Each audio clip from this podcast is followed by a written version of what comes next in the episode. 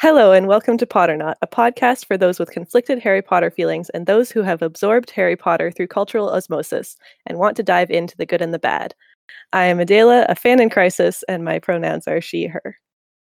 I'm Zoe, she, her, and I'm a jaded fan. I'm E, my pronouns are they or she, and I am a maybe future fan of Harry Potter. We finished book one. We finished a book! Which you already know because you heard our last episode. Hopefully. if this is your first episode of Pot or Not, maybe don't start here.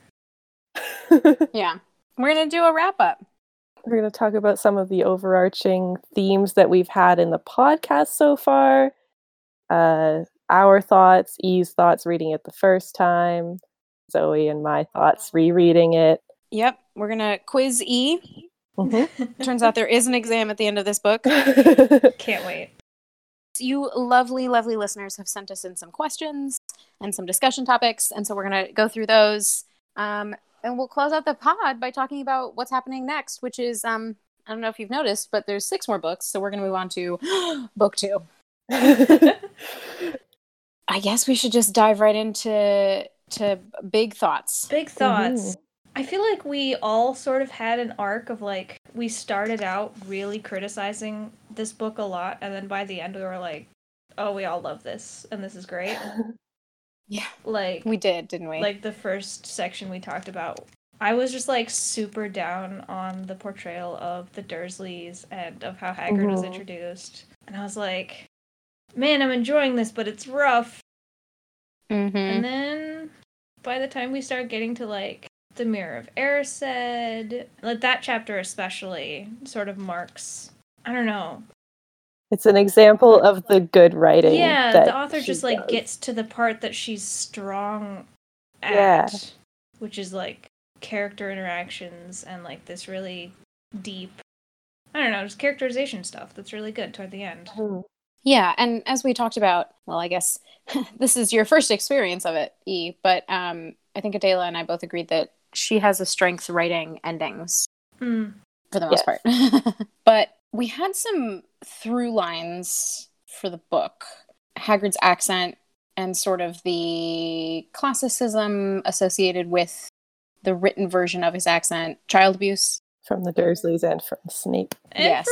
from dumbledore and from depending on your reading yeah, I guess like rereading this was I used to reread these every year.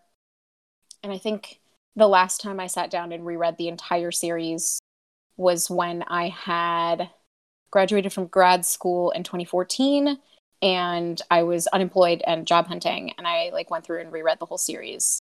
And then when I moved out to Boston, I moved with my books to each apartment but did not basically didn't open them. And so it's, it's kind of interesting to think back like, okay, it's been basically six years since I've reread the whole series. Even just one book in, is there any like big differences in feeling? And I think the most fascinating thing is that there isn't for me. Mhm. In a very complex way, it feels, I think, Adela, you're going to echo this. It feels kind of like coming home. It's very comforting, it's very familiar but it still annoys me in all the ways that it has basically since the series ended. It's almost like the annoying parts are also part of coming home to it Yeah. like being annoyed by the same things the way that your parents' house creaks is different the way than your apartment creaks, but you're used to it even though it annoys you. Yeah. It is a complex feeling. And if you listened to our previous episode, you heard our drop in about the situation with JKR and her Twitter and the fact that she's a horrible transphobic human. Mhm. But I think the last time I reread these books, I knew that. And so for me, it hasn't changed all that much. I think the last time I re- reread these books, I did not know that because I only started seeing the conversation about that online like a year ago, maybe. And I last re- finished rereading the books about a year and a half ago, was the last time I reread all the books. So, I think that transphobia wasn't out and about on the internet five, six years ago, but her casual homophobia and racism was. mhm. yeah, that those are those are those things that I've talked about. I didn't pick up on probably because I every time I reread them after reading them the first time, I was reading them in the same way I read them the first time, kind of. Yeah. Does that make sense? Like I was like, oh, I love these books. I'm going to continue reading and loving these books, not critiquing them like I would re- critique a book that I'm reading for the first time at this point. Mhm. Yeah. I know people have been saying that like her transphobia is much more evident in her pseudonym writing. Yes, I have heard that also, which I didn't even know was a yeah, thing. which I had barely heard about until recently. But that there's some like really gross treatment of trans characters in that. Yes. If you turn your brain off completely, it's a well plotted mystery. If you use your brain at all, it's gross. Have you read it? Oh, yeah, I've read all three. Okay. I could not get through Casual Vacancy, which was her first post Harry Potter novel. I liked it at the time. I could not get through it. I read it once when it came out and I I remember having trouble getting into it but loving it by the end. But I don't know what I would think if I reread it now. So, Yeah. But I read her pseudonym mysteries. I can't remember what they're all called. I think Cuckoo's Calling is the first one, I think. mhm. Um, one of the stories revolves explicitly around like really bad transphobic views of a character. Mm-hmm. Um, it's like critical to the mystery itself, which I hate because again, she's actually a good mystery writer. She's good at plotting a mystery. And Mhm. it's so disappointing because actually she could have just like gone forth and like written like a whole bunch of mainstream, right? Like it could have been great. Yeah. Um, and instead she went down this path and it's disappointing, which I think is another thing that we can say about these books is that like not a lot surprised us. Even the surprises that you had, E, Mm-hmm. weren't huge surprises. Yeah. Although I will say I was genuinely quite surprised by the twist at the end of this book. Yes, that's true. like I said, she's a good mystery writer. Uh, should we jump into favorite moments and characters? Yeah. I'm like I'm a Neville fangirl so far. Like that is that is where I'm at. I was going to say we, we we all were like just love Neville on this reread. In this We house, we love Neville. Protect the boy. Protect this boy. Uh, MVP. Yes. I also love Neville. And Ron. Like Harry is And Ron. still my Chester favorite character. Ron. Yes. I think Harry is still also my favorite character. I'm not sure that anybody could replace Harry in that for me. Mhm. but I will say Neville was never on my list of favorite characters. Oh, interesting. And like I think maybe he started to be towards the end of the books, like maybe around book 5 and onwards, but like this time right from the beginning I'm like, yes. Neville. It's really interesting. I was just thinking, coming out of this book, of the four primary protagonist characters that we have between Harry, Ron, Hermione, and Neville, I think Harry is actually the one I'm least invested in out of those four. it's probably because it's the first book and we don't see a lot of his inner thoughts, I guess, in this book. Like, there's definitely some moments where Harry, like, really shines. I do want to read this Tumblr post that I put in our little Discord. It is about Neville that both of you enjoyed, and it is not a spoiler, so I get to read it. Um, from CYWS Cross uh, on Tumblr, magicfolk.tumblr.com. I had a thought. Neville's greatest fear was Snape. And for 10 months of every year, for seven years, he went back and faced that fear over and over and over again. It would be like tossing Ron into a nest of spiders every day, or pitching Harry against a Dementor every day. Neville went back for potions every time, never skipped out, never ran away. Kid was braver than anyone ever noticed from the very beginning, even before he started standing up for himself. I cried reading that and I'm going to cry again now that you just read it It's to me so again. good. He's such a wonderful kid. He's smart and kind. And dedicated, Yeah, loyal. And very brave. I I do love him a lot. Harry is still my favorite, and I don't think that will change. Mhm. But I think E, you have a not uncommon perspective there. Any favorite moments? yeah. Oh gosh. I mean, honestly, I think the one that's gonna stick with me the longest is the chess scene. At Yeah. the very end. hmm Like that's probably gonna be the one I keep coming back to. Because of Ron. Because of like it's just like I mean, I'm a sucker for I don't know, well made like sacrifices for friends. Like that kind of mm. writing gets me. really hard. But yeah, it's just like a, a perfect little vignette that shows like you know, here's what this character is, here's what he's super good at. Here's his moment to shine. And that's that's really well done. I do love that moment. Adela, did you have an original favorite moment and did it change? I can't remember what my favorite moment would have been when I first read it because I was eight, and I don't know if I had one later. But this time, I think my favorite moment is the when the trio first becomes the trio. Mm. Mm-hmm. Yeah, because it like actually made me cry to this time. So, Yeah. and I always love the things that make me I'll cry. also give a shout out to the writing of the Quidditch match commentary. Ooh, I think yes. Mhm. twice in this book. Just like top notch dialogue writing.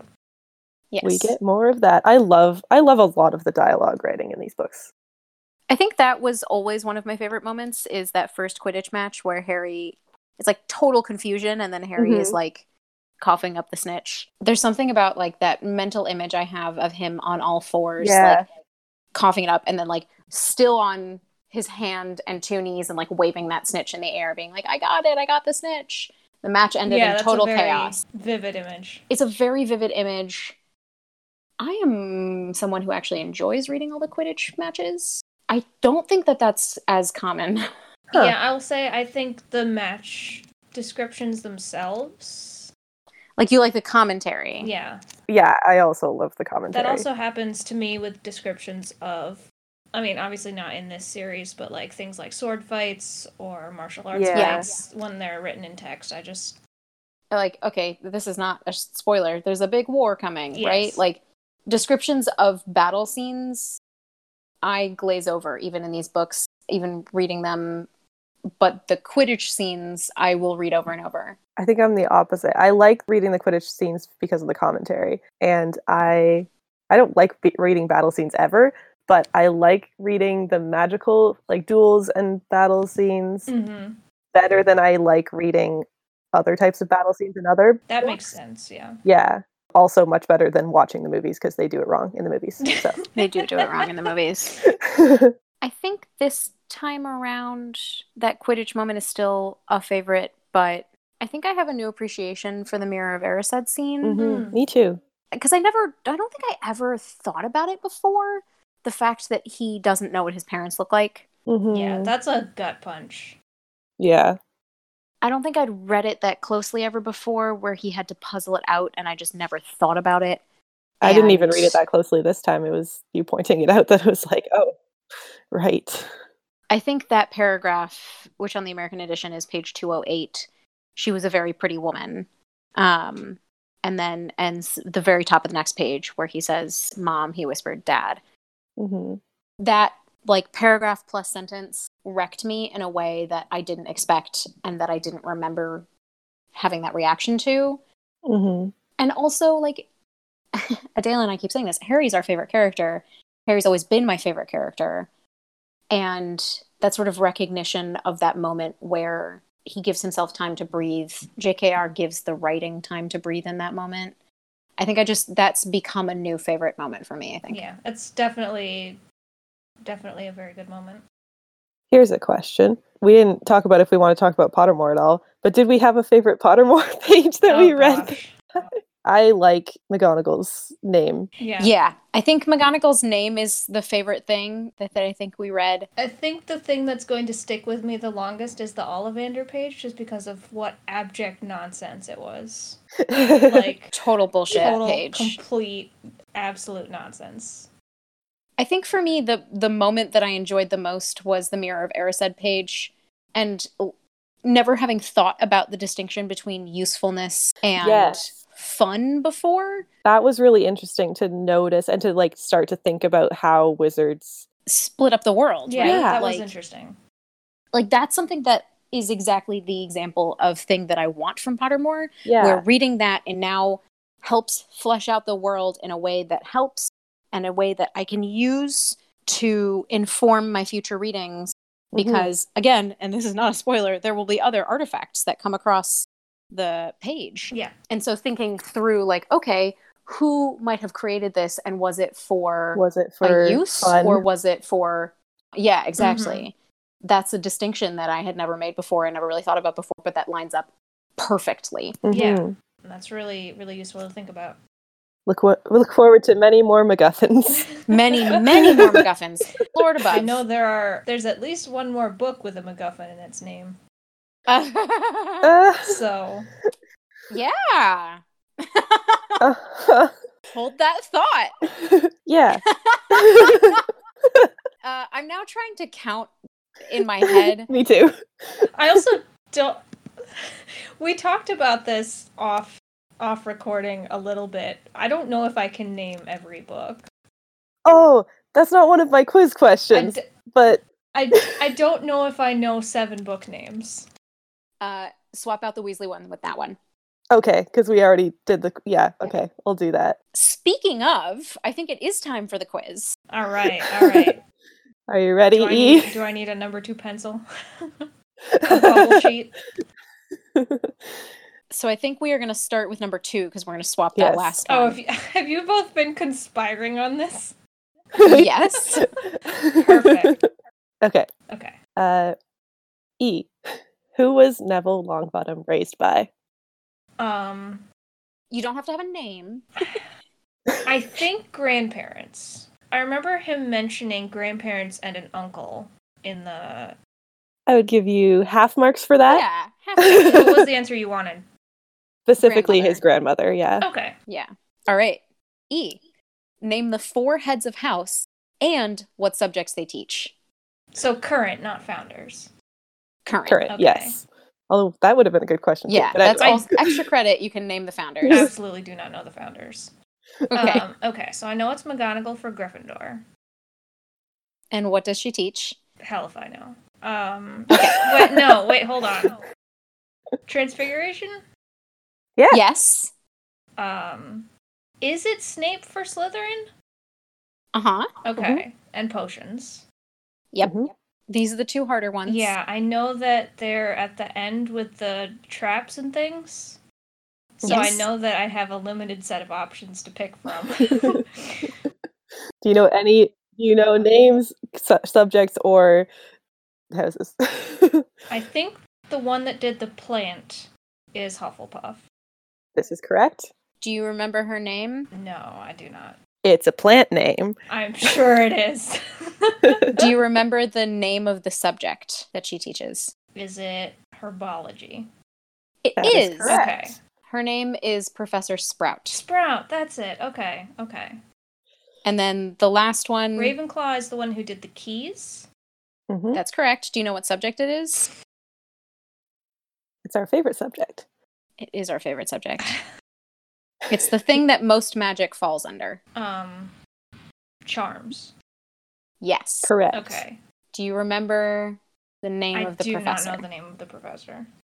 Professor Flitwick. Okay. Okay. The tiny little wizard who has to stand on a pile A of pile books. of books. Oh yeah, that's cute. So it's Professor Minerva McGonagall teaching Transfiguration. Yep. Professor, um, I almost said Snivellus. Professor Severus Snape teaching potions.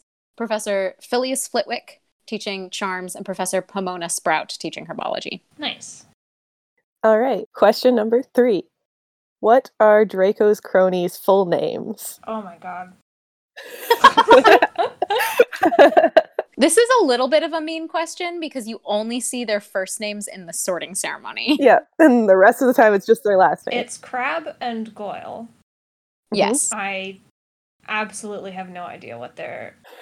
I thought those were their first names. Frankly. Ah. it's Vincent Crabbe and Gregory Goyle. Wow. yes. Those are remarkably standard first names. They are. to go with Draco Malfoy and, and those last names. Okay, let's see if you can dig deep into early chapters. Question number four Where did Harry get the idea for Hedwig's name? Huh. Okay.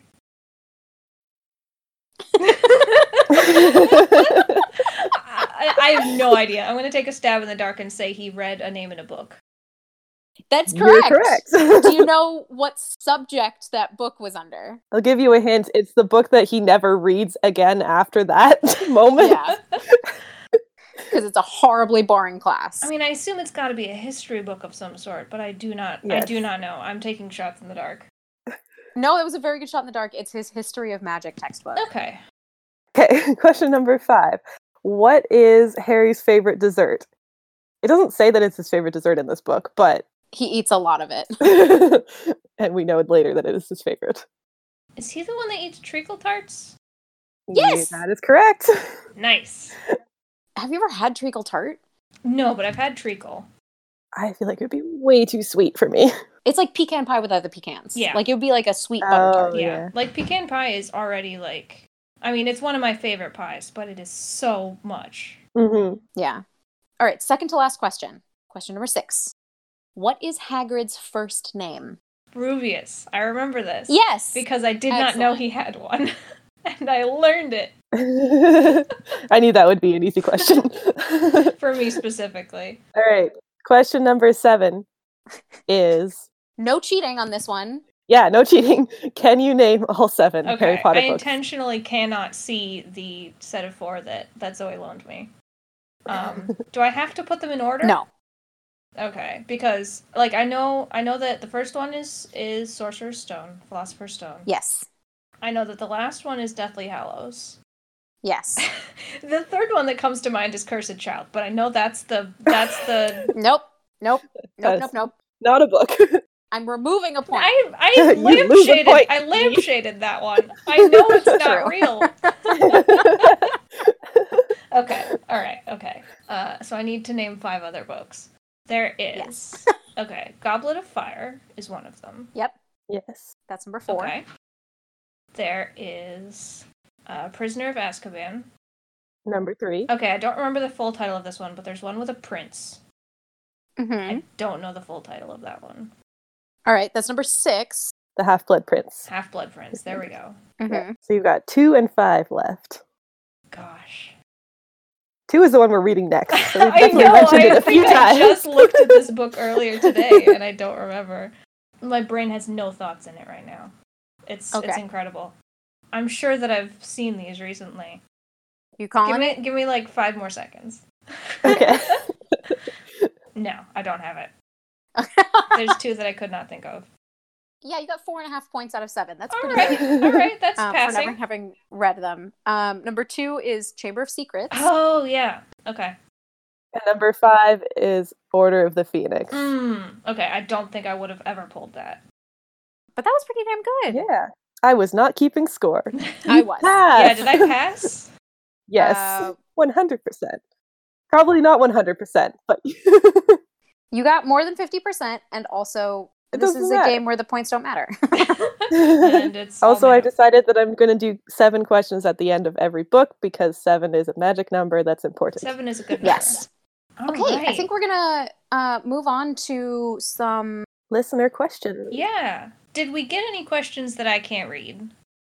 No. Okay. Well, let me double check the twit the Tumblr one final time. While Zoe's looking, um, shout out to everyone who's been like really nice about the show. We've gotten some really Yeah. good and positive feedback, which is very nice to read. So thank you. Shout outs to Steve for the very long comment they Yeah. uh, sent today. Uh, Shout out to our friends on various discords for shout outs to the person who I didn't know who told me that her friend loves our podcast and it was really cool. that's awesome. Like it is Yeah. wild that this thing is a thing. It is. Yeah. We did not get any secret questions. Okay, awesome.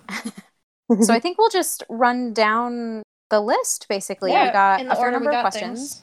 Yeah. So from Human Stress Me on Twitter, uh, what are some of the other books that we enjoyed as kids, and what are some books written for kids that we enjoy as adults? Um, and they offered that the Animorphs and Artemis Fowl are their options there. I have not read either of those. Me either, actually. Artemis Fowl is a weird series. I do recommend the first two. I don't know that I recommend anything past that. Hmm. personally. so my mother likes to tell this story about how like there was a solid year or two where all I read was Harry Potter on repeat, and she went to the school librarian and was like, "What do I do to get my daughter to read something else?" And the school librarian was like, "Here is this book. It's called Holes." And then she brought it home and I read it and I loved it. Ah, okay. Ah, So that's one that I really enjoyed as a child, uh, and think I deeply recommend that book. I think Holes is a great uh, young adult novel. I think it's a, a wonderful story. Personally, other series that I read as a kid, Redwall. I was gonna say that. Yep. Yep.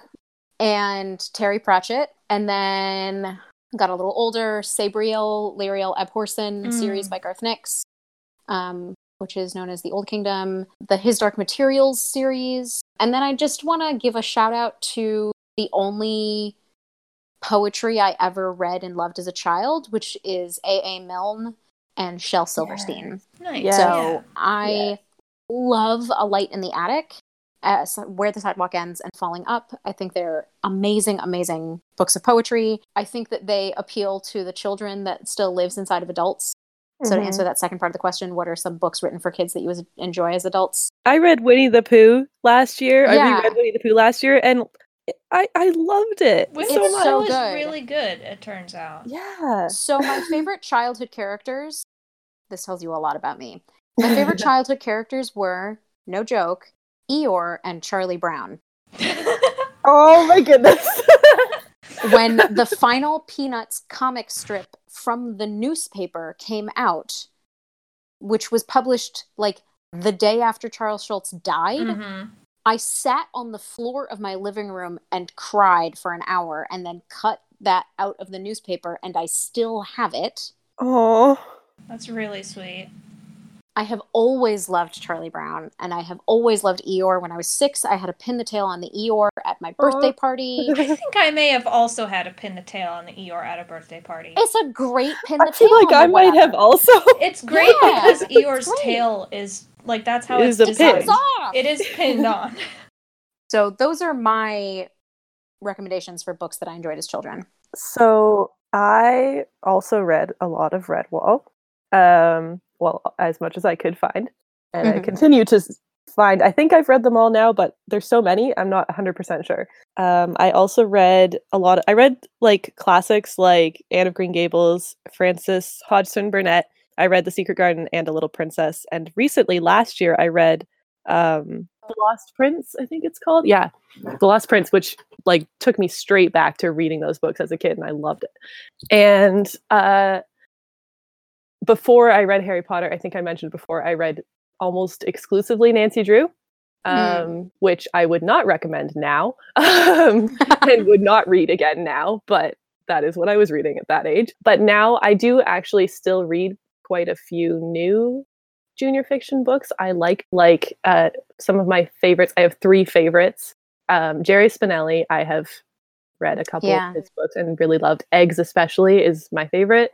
There's a book called uh, Umbrella Summer by Lisa Graff, and it is about a little girl uh, dealing with the death of her older brother, and it's really, really good. And it's probably the book has, that has made me the, cry the most out of any book. And uh, the other one is Breadcrumbs by Anne Ursu, which is a fantasy about a little girl rescuing her best friend from an evil witch. But Mm. it's like beautifully written and has like a lot of themes of friendship and uh, loneliness and stuff like that. And it's really good. Yeah. I also read Narnia and uh, the Little House on the Prairie books. Oh yeah, I read those. I read a lot of Tolkien. Mhm. I did not read that when I was a kid. I read that that, is in not high- books for children. Those are not books for children. clear, I think I was 10 or 11 when the first movie came out. I read The Hobbit when I was in fourth grade. And so okay, I was, that's fair. That one is for children. I was nine, I guess, in fourth grade. I read The Hobbit on repeat. I have to mention a couple others. I'm I'm looking at my bookshelves right now. I'm like, oh, I read those books so many times. Um, the Inkheart books by Cornelia Funke Oh yeah. and this- and- and The Thief Lord by Cornelia Funke, which I've read more times than the others. the urban fairy fantasy books by Holly Black. Want to give those a shout out? I never finished those, but um, I think I started them in high school. The Enchanted Forest Chronicles by Patricia C. C. Wrede, still my Mm. favorite dragon books of all time. They are the books that made me love dragons and fantasy. I Um, didn't mention the Phantom Tollbooth, Oh yeah. a book that I have tattooed twice on my Phantom body. Tollbooth is a huge one for me. Phantom Tollbooth is one of the best books I've ever read. It Yes. is funny and it is lighthearted and it is kind and it is hilarious and it has incredible illustrations. Never read it. Oh, it's so Please good. It is an allegorical tale, and if I tell you what it is about, you're going to be like, well, that's dumb. So I will just say it is about a boy named Milo. And Milo. he's very good. I'm going to mention one more and then we'll let you talk because they keep just yelling. There's one, there's a book that probably nobody has heard of. It's called The Velvet Room. I have to go look at who it's by. It's I got it from the library book sale and it's very old. The Velvet Room by Zilpha Keatley Snyder, which is an Mm. incredible name. Good name. Mhm. It's about a family who moves to an apricot farm to work on the farm because they went bankrupt. And it's set in like the 50s or 40s, I'm not sure. And she discovers this abandoned mansion on the property that she thinks is haunted. And it's just like, it's called the Velvet Room because there's a room in the mansion that is like all velvet curtains. And she goes there just to like have quiet time. Mm. And I don't know why I loved that book so much, but I probably read it 10 times as a kid. Yeah. Sweet. Big echo on Narnia. Like that was Mhm. that probably would have been my Harry Potter. Um, as a Mhm. kid, like that is the series that sort of defined my childhood reading. Like when those movies started coming out, like that was some of the first movies I saw in theaters were the Narnia movies. Yeah. And very special place in my heart. I didn't read that many series. Um, now that I'm thinking back on it, like I read The Hobbit. My dad read Lord of the Rings out loud to us, but I Mhm. think I was young enough at that point that it didn't make a huge impression. Uh, I remember there was a series I was really into um, that was like historical fiction written as diaries from the perspectives of like Mm. fictional. Is that like the Dear Dear America, Dear books and Dear Ca- I read so many Dear Canada books. I have no idea if those hold up. Um, Probably not. Probably not, but like there were and there were like ones from other historical eras as well. Like there Yeah. were princesses like uh, there was a Cleopatra one I think and a young Queen Elizabeth the First one I think. Mhm. Also with like the classic sort of you know, uh, a little princess and Secret Garden.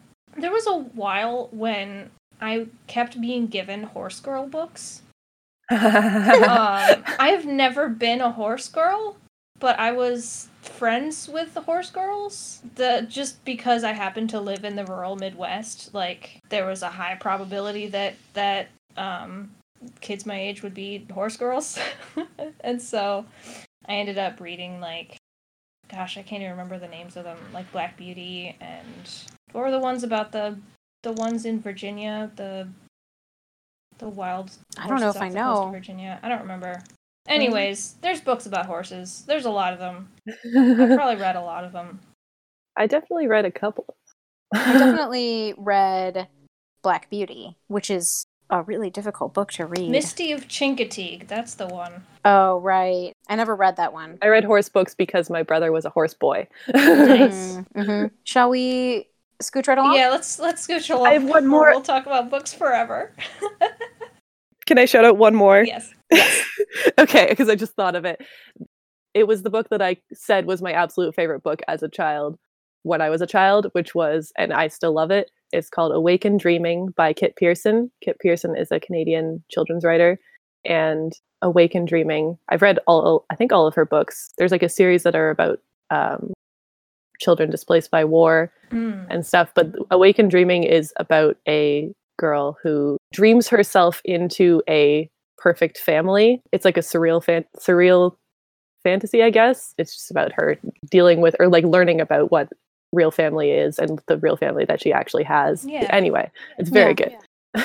Um, I just want to give a shout out to Tomi Adeyemi, who writes the Children of books, Blood and Bone, and the second one, which is Virtue and Vengeance. These are new, Mm. so this is not something I read as a child, but um, I did train as a teen librarian, even though I am not a teen librarian. Well, I'm sort of I'm academic, but I work with teens. I used to keep up a lot more with YA fiction, and since we are reading Harry Potter and Adeyemi's books are often categorized as like Harry Potter of Africa. Let me be clear. A, that's like it's really insulting to a lot of incredible writers who are writing different things that just have to do with magic. Always hated when people are like, "This is the next Harry Potter." yeah, It's on the back of so many book covers, and I hate it. Yeah. it is. I used to hate it because I thought that nothing could beat Harry Potter, but now I hate it because I'm like, no, stop comparing it to Harry Like Yeah. other books exist. Literally, this is the sequel, and on the back, the first quote blurb is "Meet Tomi Adeyemi, the new J.K. Rowling." Yep, she's that good. And it's like, first of all, Tomi No. Adeyemi is better in a lot of ways than J.K. Rowling. And second of all, they're completely different. Yeah. But given that they are compared, I do want to give a shout out to the Children of series by Adeyemi, A D E Y E M I, Tomi Adeyemi, T O M I. I do highly recommend these books. The first one is a chonker. It's on my to reads list. Okay, um, that's my uh, reader's advisory for today. I've done my librarian duties. I take back my comment about this episode being short. Yeah. Cole sent in four questions. I think we're going to choose a couple of them. Thank you so much, Cole, on Tumblr for sending these in. I think we are going to answer a quick one. What would our animal companion be taking to Hogwarts, and what would we name them? What are the options again? You get a rat, an owl, or a. No, not a rat, technically. A toad, a cat, or an owl. Oh, okay. Mhm. The rat's a special case. Yes. I would have an owl. I would probably have an elf owl uh, named Pippin. That's very good. That's very cute. I would probably have a barn owl named Mishmish, which means apricot in Hebrew, Uh, Oh, because their faces kind of look like an apricot. I would probably have a cat. I obviously you guys have had much more time in your lives to think through this sort of self-insert situation than I have, so I don't have a ready, you know, cat coat color or name, but it would be a cat. You got a name? Um, I, I would use the name of, of my family cat, but that's a Lord of the Rings reference, and I don't think that would fly. so was my owl name. So All right, then it would be Strider. we would be Muggle-born, so we can use as many Muggle That's lef- right. references as we want. That's want. fair. Lord of the Rings probably exists. Strider the cat. Strider That's the good. cat. Yeah. Nice. I think this is a good, interesting question uh, that Cole asks here. Uh, Cole says, I went to the Harry Potter theme park at Universal Studios in Florida, and both days I was there, I decked myself out in the Hufflepuff house colors and clothes. One of the staff, joking in character, rolled their eyes and said that Hufflepuffs were always the loudest and proudest of the houses. They were a Slytherin.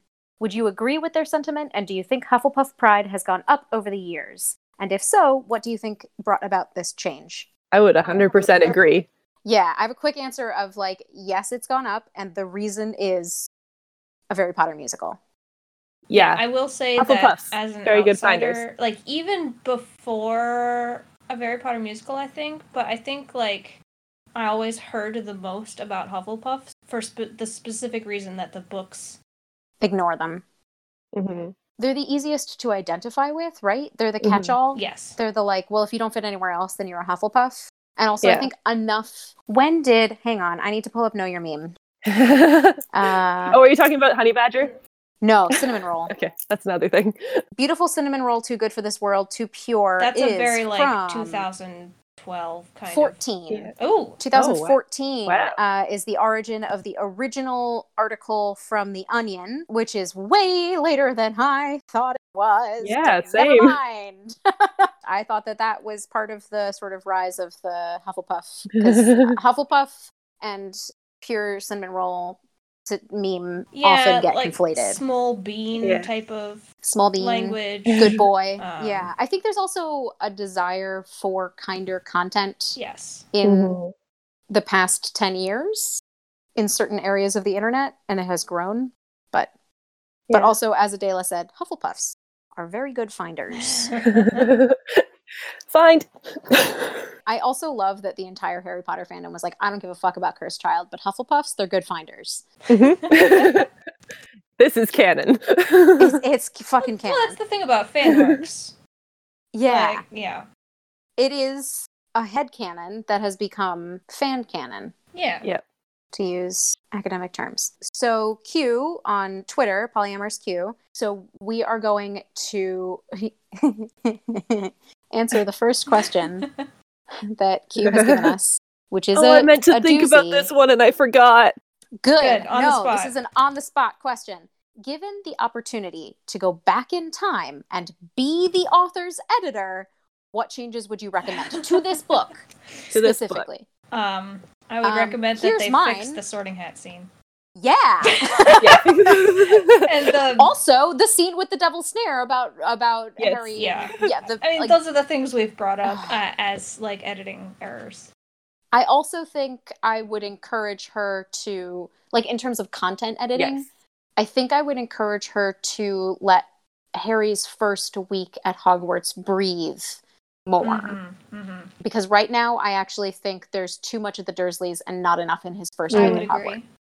Um, I would encourage her to rethink the way she writes goblins and the Yep. Dursley yes. and- Yes, and ha- and Hagrid. fat shaming in general. Yes. Yeah, Yeah. I would ask her to take a second look at the Dursleys and at like yeah, just like the the speed at which like lore stuff is introduced because it cause, sort of Mhm. comes in bursts. Like you get Mhm. Diagon Alley chapter, which is just absolutely full of wizarding nonsense, and then a Dursley's chapter, which is like nothing, and then the train ride thing, which is it like it, it it's it's sort of chopped up. Mhm. I think there's a lot that could be fixed with hindsight, but I think even just and I think E's pointing out a really important thing, right? Because you haven't read the next books, and so you don't have the hindsight. Mhm. Is thinking about like, let's say it's 1996, and you've just got this manuscript put down on your desk. What kind of content and pacing and etc. changes do you make? Mhm. yeah the lore maybe removing a dursley chapter so that he doesn't go back to the dursleys because that's such a weird you're right it's such a weird transition and give it more time to breathe in the first week of hogwarts all those little things Yeah. But an editor in 1996 Yeah. in England probably would not catch the other things that we're saying about content. yeah Be given given the other books that were being written Yeah. at that time. I mean, Yeah. 2020 me would say to the author, like, take out some of the lore dump that doesn't actually matter to the plot of this book. And, like, some of the sorting hat scene where you get a ton of students' names that don't come back in this book. Like, just trickle that stuff in a little slower. Like, I know you have a plan for this series, and I know all of this stuff is going to come back at some point, but there's just too much information in some places.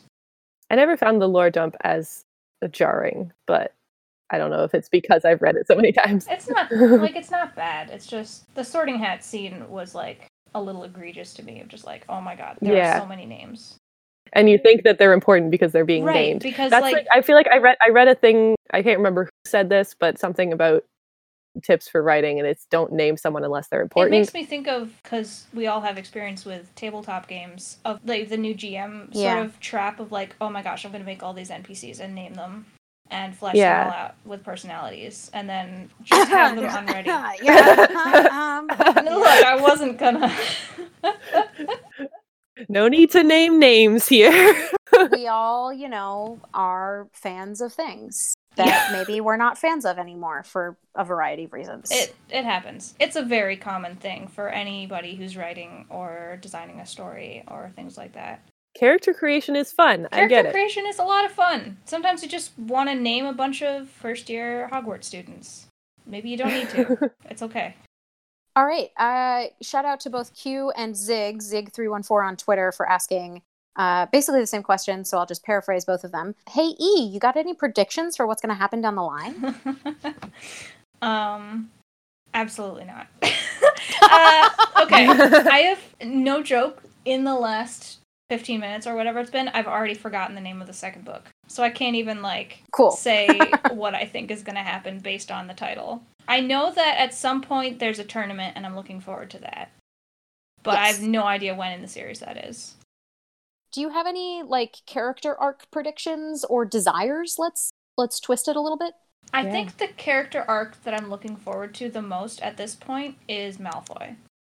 Okay. oh, great. I am Good. very Excellent. interested to see what happens with Malfoy. I'm glad. Like I feel like Boy, do I have some fan fiction I am so fucking ready to give you. um so I'll, I'll say that like I've sort of gotten the sketch of a lot of characters in this book. Like I can sort of see where Harry's gonna go. I can sort of see where Hermione's gonna go in in vague terms. Malfoy doesn't get a lot of screen time is the wrong word, but he doesn't get a lot in this book, and I know that he is a character that a lot of people have very strong feelings about. He is another one of my favorite characters. Yeah, I know that a lot of people care very much about Draco Malfoy, so I'm I'm looking forward to that that character arc. Genuinely, I think that that's a good thing to look forward to.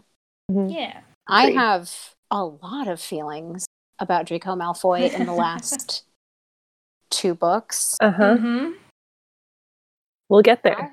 I have a lot of feelings about Draco Malfoy's mother Mm. in the last two Me books. too. I wrote a massive paper in college about mothers in Harry Potter. Oh, I would oh, love that to read sounds really interesting. I can try and dig it up. we should have you I don't know about where that it is. sometime. Yes. It is a theme that I am passionate about, and I have very specific. I would Thought. love to hear them. Very specific thought because you cut out. But One thought, Yeah. one brain cell. One brain cell, always dedicated to Draco Malfoy's mother. I will say also as an overarching like thing, I am very interested to see how the author's writing style develops over the course of the Mm, books mhm. because I've heard so I mentioned this a little bit that my dad was reading Harry Potter at Thanksgiving. I showed back up for Christmas holiday break and my dad and brother were both reading Harry Potter.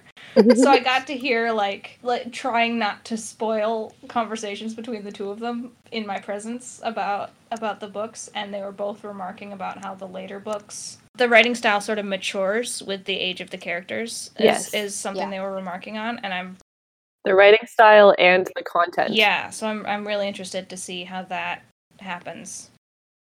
It's the only series I've ever read that does grow with the reader it- or grew with the readers as they were coming as the books were coming out, but doesn't really work necessarily as well once all the books are out. Extremely. I'm so glad that I read them as they were coming out. And it's Me one of those things where, like, I have friends who have children who are like anywhere between the ages of two and five now, Mm-hmm. and they are all thinking about how to introduce their children to Harry Potter. Yeah. And a lot of them are like, at age seven, they will get one book a year.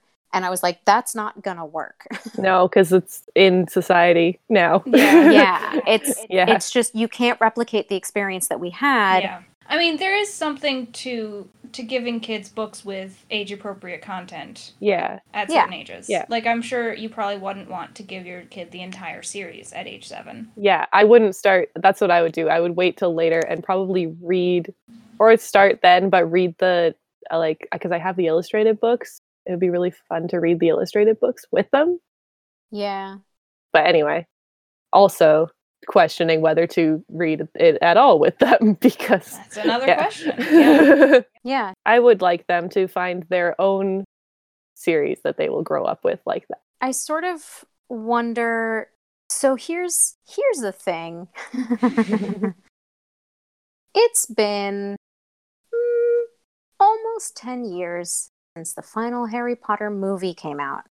Yeah. Next year will be the 10 year because it was 2011. God, mm-hmm. that's right.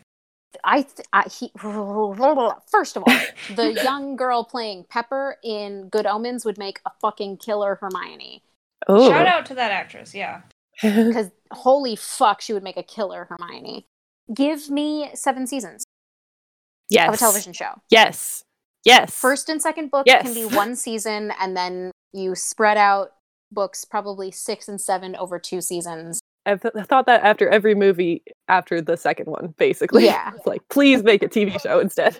And I think that that would work so much better, especially with the Netflix model, and like make it like a 12 to 15 episode season. Like it doesn't need to be 22 episode. Like, Yeah. but I think that this would work way better. I also think that with a television show and with the success and changes, well, success is a strong word at this point, but with the success and changes that they made to Game of Thrones and Good Omens and all of these like modernizations that they're giving to older books, Yeah. they could actually go Oh, through and and fix a lot of things. books too. And with an E, Yeah. I think they could go through and fix a lot of what we're talking about, like the editor's notes that we would have had. If Mhm. they were allowed to, which they would never say, be allowed if to. it was I'm not so sure. wrested from the author's it- grasp.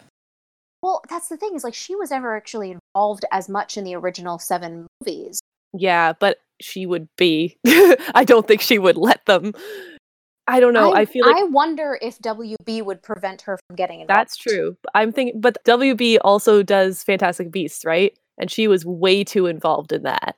Yeah, let her continue to play in that realm. Like, But she would, Just give her that and like quietly make a TV show on the side while she's not looking. yeah. look, I have hope. Yep. Here, you can play in this racist, misogynistic sandbox, and we'll make a nice and diverse and respectful show over here. You know, uh, and cast the girl. Oh, I need to find that actress's name. I need to rewatch that show. I do not remember.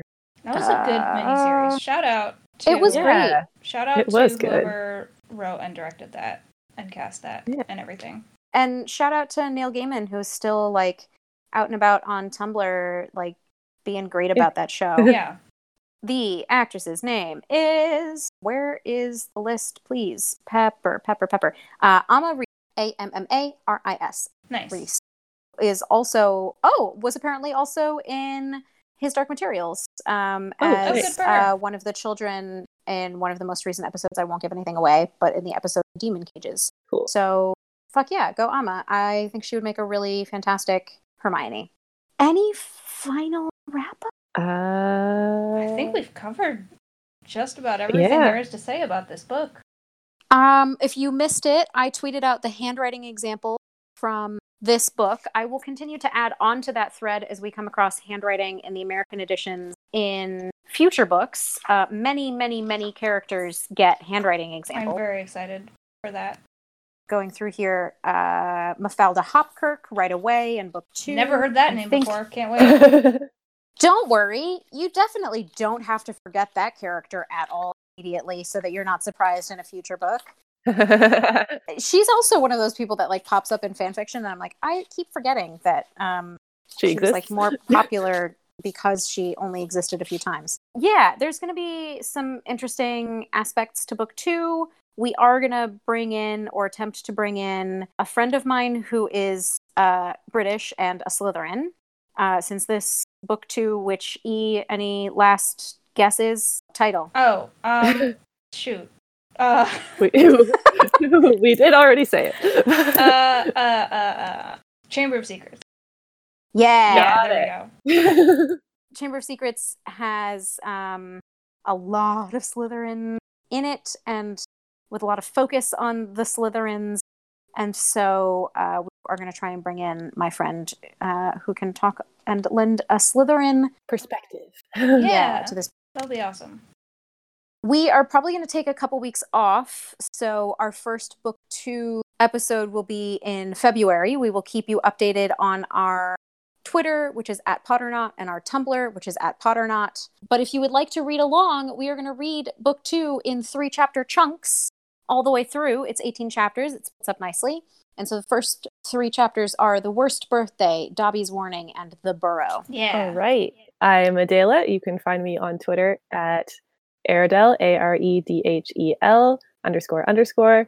Uh, you can also find me on YouTube at Aredhel Grace. And you can listen to another podcast that I'm on, an actual play called Flight of Magic, which is an actual play of the game Fall of Magic on every podcasting platform. I am Zoe. You can find me on Twitter at Zoe Topaz, Z O E T O P A Z.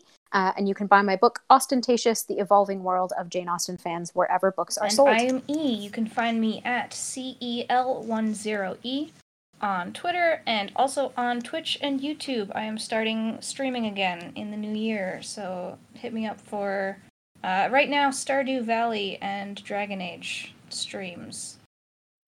Excellent. And you can find more music by Morgan Jackson, who did our fantastic theme at we did the time warp again.bandcamp.com. Happy New Year! Yeah. Happy New Happy, Happy 2020, 2020. everybody. Happy 2020! If you're listening to this in the future, just know that we have reached 2020 and Australia is currently on fire. Please donate to any charities that you can find. There's a lot of fantastic artists that are doing sales to support wildlife preservation and firefighting efforts in Australia. Please, if you are listening to this co- upcoming very soon, know that uh, the United States is not planning on being happy anytime soon, as far as I can tell. And, you know, we have no interest in going to war with Iran. So everybody, please be safe and take care of yourselves. Yeah, make sure you hydrate this Take year. care of yourselves. Take care of each other. Donate when you can. Yeah, and to echo what we said at the beginning of our last episode, we are so happy for all of you to be part of this fandom with us. Yeah, And we thank you for yeah.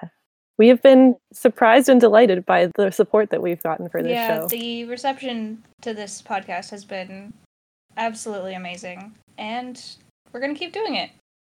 Yeah. Yeah, we're We're gonna jump into my least favorite book. Um, Oh no. We're excited, except for Zoe. when E, when you've read all seven books, um, I'm very excited to hear your ranking.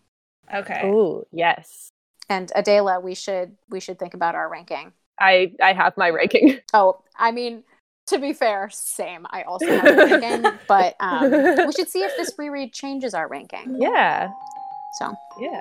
All right. See you all in February. bye everybody. Bye. Bye, everybody. Thank you.